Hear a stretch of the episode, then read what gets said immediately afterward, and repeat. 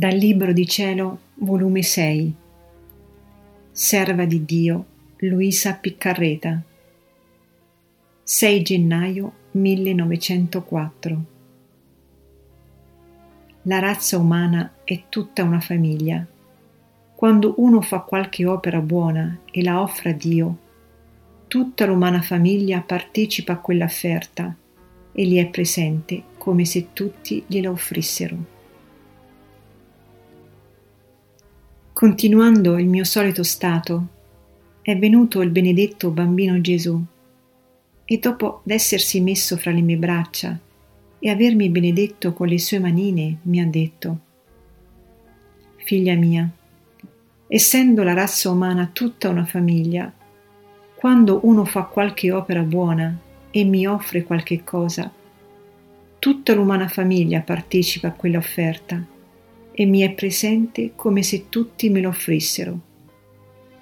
Come oggi i magi, nell'offrirmi i loro doni, io ebbi nelle loro persone presente tutta l'umana generazione e tutti parteciparono al merito della loro opera buona.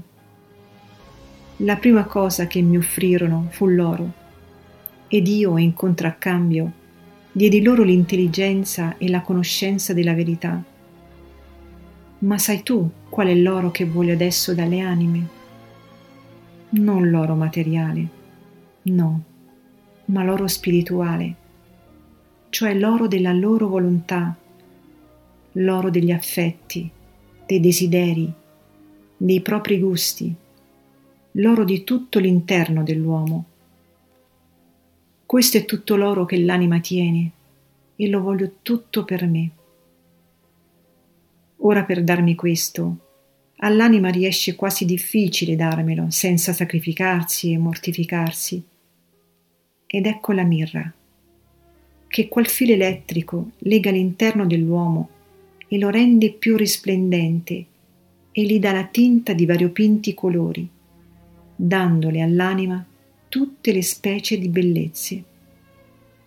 Ma questo non è tutto ci vuole chi mantiene sempre vivi i colori. La freschezza che quasi profumo e venticello spira dall'interno dell'anima. Ci vuole chi offre e chi ottiene doni maggiori di quelli che dona. Come pure ci vuole ancora chi costringe a dimorare nel proprio interno colui che riceve e colui che dona e tenerlo in continua conversazione ed in continuo commercio con lui. Onde, chi fa tutto questo?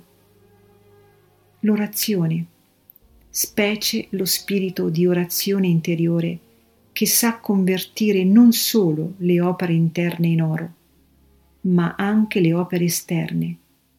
E questo è l'incenso.